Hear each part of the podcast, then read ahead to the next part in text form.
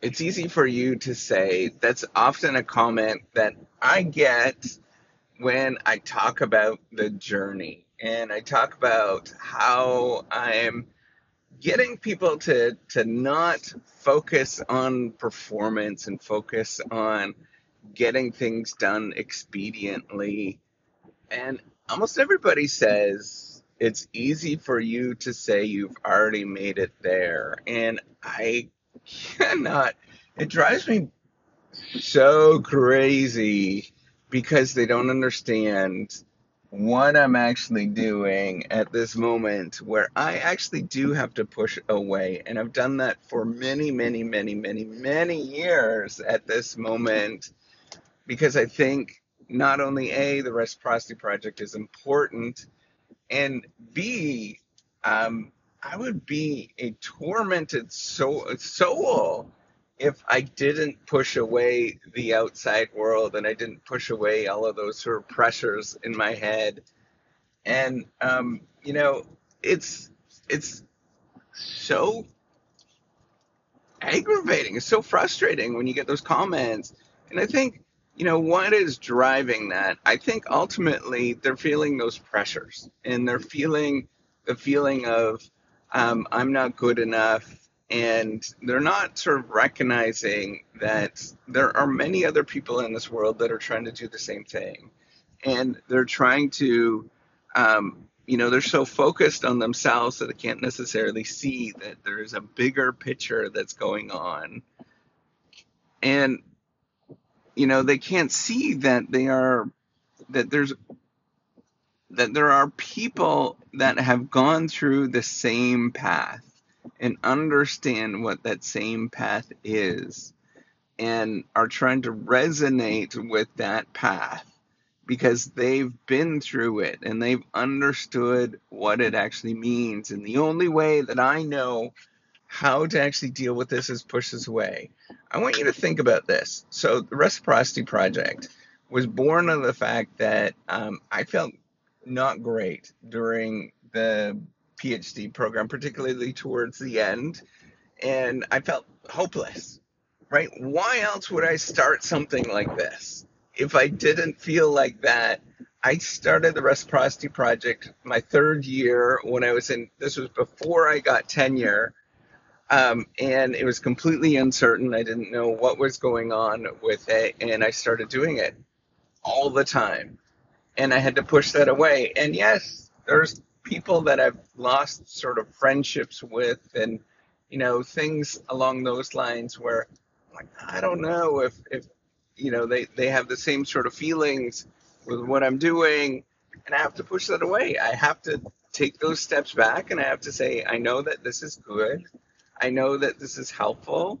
I know that it's going to help a lot of people to to be open about I'm not going to focus on those pressures.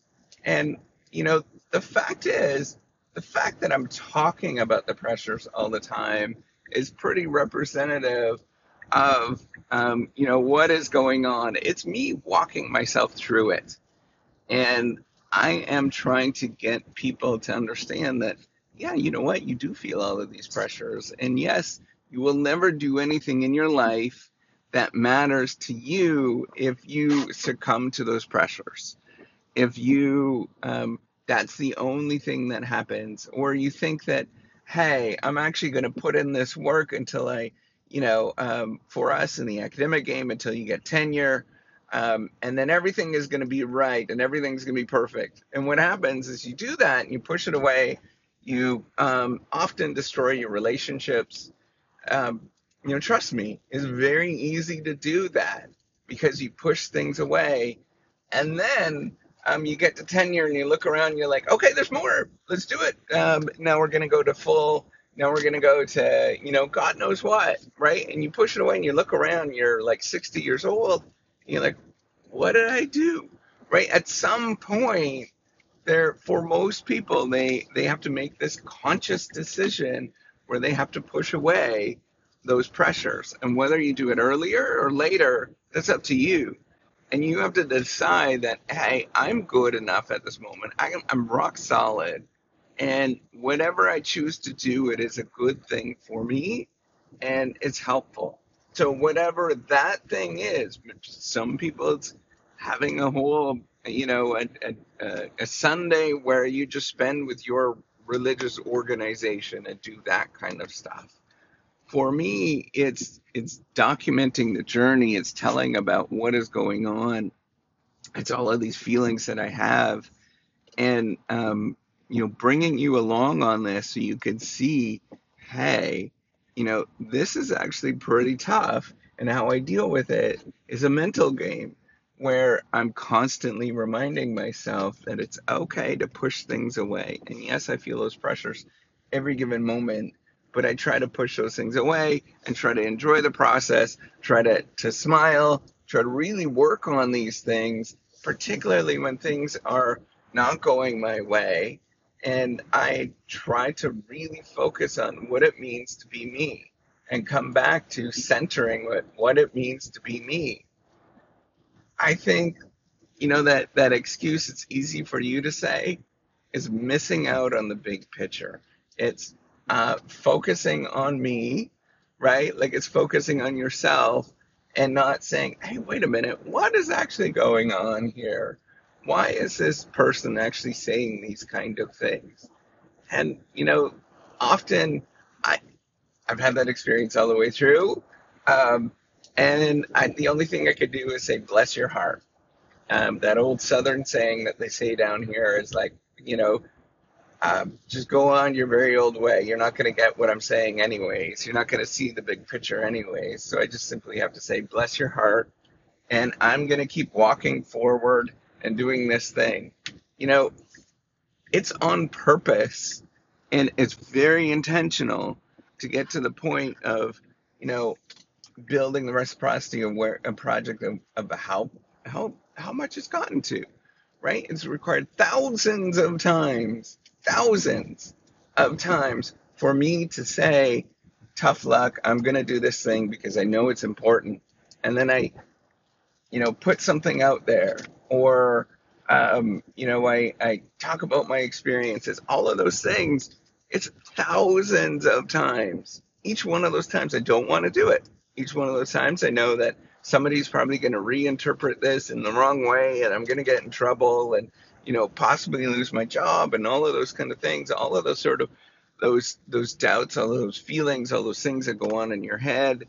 Um, I that happens to me I am very open about those things, but I get back up and I do it again.